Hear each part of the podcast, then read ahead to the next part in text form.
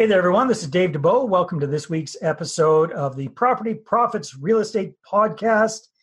Today, it is my pleasure to be interviewing a fellow Canuck who is no longer in Canuckville, Marco Santarelli. Marco, how are you doing today?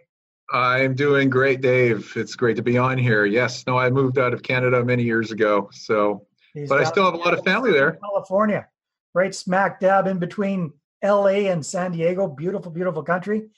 If you haven't heard of Marco, Marco is a very experienced real estate investor, entrepreneur, podcaster, author, my goodness. And he focuses on creating turnkey real estate investing opportunities for folks.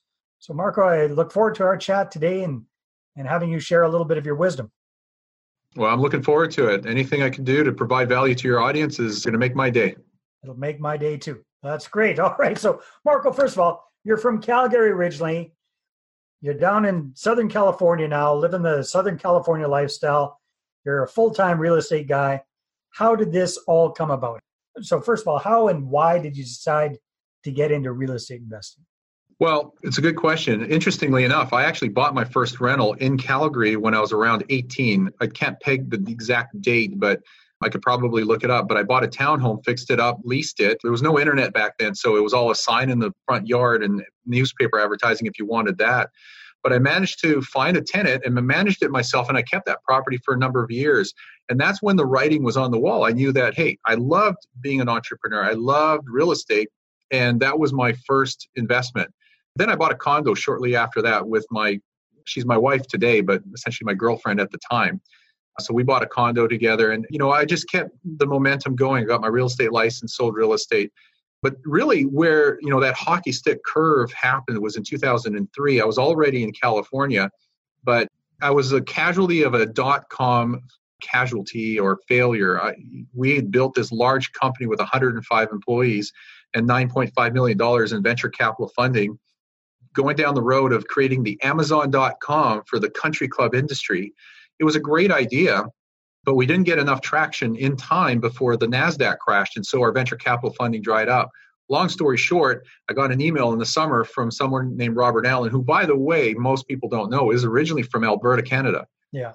And, you know, very popular author. He's the godfather of nothing down real estate, but I got this email from him. He was putting on a free three-day workshop. I went to this workshop, and I joined his boot camp and met hundreds of investors, and two amazing things came out of that. One is I started investing again, but in a big way, because now I was doing it full time and I had my focus on it. So in nine months, I created the systems to find and acquire investment properties around the United States. And I, I purchased eighty-four units, eighty-four doors in nine months. And so now investors were coming to me saying, hey, I see what you're doing. Can you help me as well? So they just needed deals and deal flow and someone to hold their hand because they were getting the education, but they weren't pulling the trigger and doing it for themselves. And that's how the business was started. So, so from where I began in Calgary, after all those years of being an entrepreneur and investing, dabbling in real estate, I really just put the pedal to the metal and I created a business around the investing I was doing. So tell us a little bit about the, the business that you're involved in now. So what strategy do you use personally for real estate investing? Well, my strategy, which is my favorite strategy, is buy and hold investment real estate in markets that make sense. So I don't chase after appreciation. I don't speculate or gamble on the market, which is actually breaking one of my ten rules of successful real estate investing is not to speculate and gamble on the market. But that is my investment philosophy is buy and hold properties that make sense the day you buy them in markets that have strong fundamentals and economics.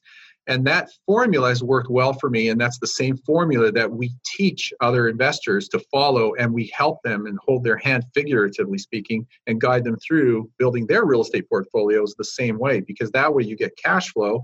So you have an immediate rate of return. And at the same time, you're growing your wealth. You're creating wealth and growing in your net worth. And that not only leads to financial independence down the road, but it allows you to magnify and grow your portfolio faster because you can take that equity. You can do this in Canada too, by the way. You can take that equity tax-free and grow it and magnify the size of your portfolio as you go. Yeah, exactly. So Marco, are you focusing primarily on single-family homes, small multis, multifamilies, or all of the above? Personally, I'm involved mostly in single families and duplexes. I do, you know, I have been in and out of small apartments over the years. But as far as a company and what we provide our investors today are single families predominantly, duplexes and fourplexes second, only because of the amount of inventory as far as small multi-unit properties. It's not as abundant as single families. Single families make up seventy to eighty percent of all the housing stock in the U S, and that's probably true in Canada as well. But we are slowly moving into the syndication space, which means that these are larger apartment complex investment opportunities for investors to participate in as a very passive investor. They're essentially becoming a partner, but they're not managing or, or being responsible for anything. You know, it's it's exactly what you teach and what you help people do. We're just finding that we're slowly having to move in that direction only because inventories become so tight in markets all across the United States. And this is true for Canada too. Demand is strong, supply is low, pushing prices up, lowering cap rates. So there's cap rate compression. It is a common problem. We just don't have enough housing stock to keep up with the population growth here in this country or in Canada. Yeah, definitely.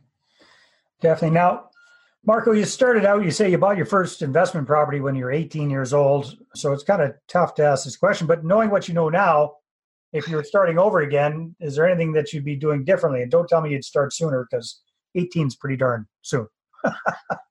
Well, what would I do differently? Yeah, age is always a factor, because when you have time on your side, it's not just about compounding returns, but it's your ability to take the gains that you make and leverage those into larger portfolios by accelerating the number of properties that you can gain over time. And if you do it smart, if you do it right, it'll be amazing to you how fast you can build a portfolio that creates a passive income that replaces your overhead, and that now you're financially independent.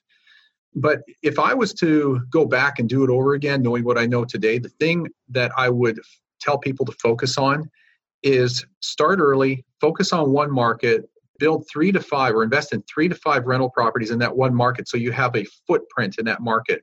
Choose a market that has strong fundamentals and appreciation potential. You want to catch a bit of that momentum. And I'm not saying speculate and chase after appreciation. I'm saying have the cash flow and the rate of return right from the get-go, so the investment makes sense from the day you buy it. And that cash flow is what I call glue. It's the glue that holds your deal together. So as you have this investment or these, these rental properties in one market, and you have cash flow every month and every year, you're gaining equity. Now, what happens is in three to five years, you can take that equity and you can tap into it, whether it's doing a refinance and pulling that equity out, or you sell those properties and you do a tax-deferred exchange into more properties and do the same thing over again, but now with a larger portfolio, and now you're just multiplying those effects. That's something I didn't know back then that you could do. I was under the belief that if you buy rental property, you should hold it forever and never sell that property. That works. There's nothing wrong with it. It's one strategy. But there's also other strategies in real estate. There's just tremendous amount of flexibility in how you can create wealth and create income and, and make money in real estate. It's, you know, I want to say there's one hundred one ways to make money in real estate. There's probably one thousand one. Yeah, there's lots, that's for sure. Like I'd stumble across a new one every day, especially when I'm interviewing smart people like you. So. Yeah, because of the flexibility in real estate, you can be very, very creative. In fact, I'm working on a deal right now with seller financing, and if all goes well, I'll be able to acquire a small apartment complex with none of my own cash, like nice. No money into it. So this is the, the flexibility of, of real estate. But just buying in smart areas is probably the biggest thing I could say. But there's a follow-up to that, a number two, if you will, to your question. And it's sure. It's tied very closely to the first thing about buying in the right markets that give you upside potential while still having cash flow. The importance of the neighborhood is critically important. In fact, I would go as far as saying that you can mitigate most of your risk in investing in real estate by investing in the right neighborhoods. It's not so much the market as a whole. That's a macroeconomic perspective in where you invest. But you can choose a market that is mediocre, but select the best neighborhoods for investment purposes within that market. And you can be very successful. Because real estate is not only, you know, you've heard the saying, all real estate is local. And it's very true. Real estate is a very local phenomenon when it comes to investing. But you can argue, and prove that real estate is hyper-local, not just local. So it's not just the market that you choose. It's the sub-market and the neighborhoods that make so much of the difference in your success and your experience in real estate investing. That's very, very well said. It reminds me of a gentleman I know who lives on Vancouver Island. Can't remember. It's a really small city he lives in. Like it's, can't remember, it's seventeen or twenty thousand people that live in this oh, wow. small city. And for years and years and years, that market was flat. I mean, the city was flat. However, he really dialed in on which were the best neighborhoods. And he was able to do exactly what you suggested there, focus on buying revenue producing properties in those neighborhoods. And he was seeing significant appreciation, even in a flat market, because he picked the right neighborhood. So very, very well said. Yeah, good point. Excellent, Marco. So I think I might have an idea of this, but, you know, because you're talking about when you first came across Robert Allen and, and jumped into this thing full time and did eighty-one units in nine months. Is that what you said you did, or eighty-four? It was eighty-four. eighty-four units in nine months, which is phenomenal. So does your superpower tie into finding really good deals, or what would you consider your your real estate superpower to be? Good question.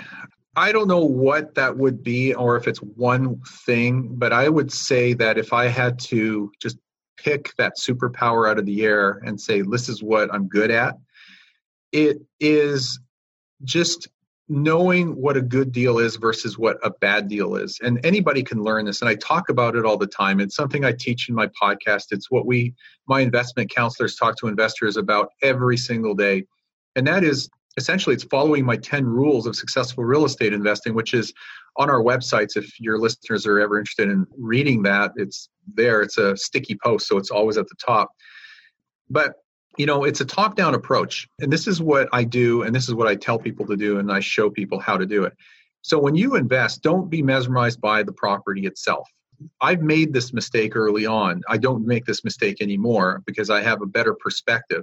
So the superpower is essentially taking a top-down approach, which means you start with the market first. Make, make sure you're investing in a market that has a good story, is fundamentally strong. There's a reason to invest there. It has jobs and job growth. It's got a stable economy, a wide industrial base. So you're not investing in a market like, let's say, Calgary or North Dakota, which is heavily based on oil and gas. Calgary less so now. It's not as bad as it used to be. But back in the seventies, everything lived and died by, you know, by the oil industry. But, you know, when you start with the market and then you work your way down to submarkets and neighborhoods, and you identify neighborhoods that make sense, you know, you've, it's got the right demographic, it's got the right amount of inventory, a balance between supply and demand. The ratio of rent to price is in line. That's what we call the R V ratio, or rent to value ratio. And I know this is hard to achieve in Canada, but ideally the target is about one percent, which means if you're buying, this is easy math, one hundred thousand dollars property. I know you can't find that in Vancouver or Toronto, yeah. But let's just say it's a one hundred thousand dollars three-bedroom home, which they do exist in Middle America. You want it to rent for about one thousand dollars a month. That's the one percent rent-to-price ratio. So if you're in those neighborhoods and you're in a, what I would call a, a B-class neighborhood, so it's, you know, working-class community, mostly blue-collar, some white-collar. People actually do have jobs. They're not relying on government subsidies. It's not all Dollar General. You know, you've got a mix of Walmarts and Macy's and whatever it may be in terms of amenities. That's a recipe for success.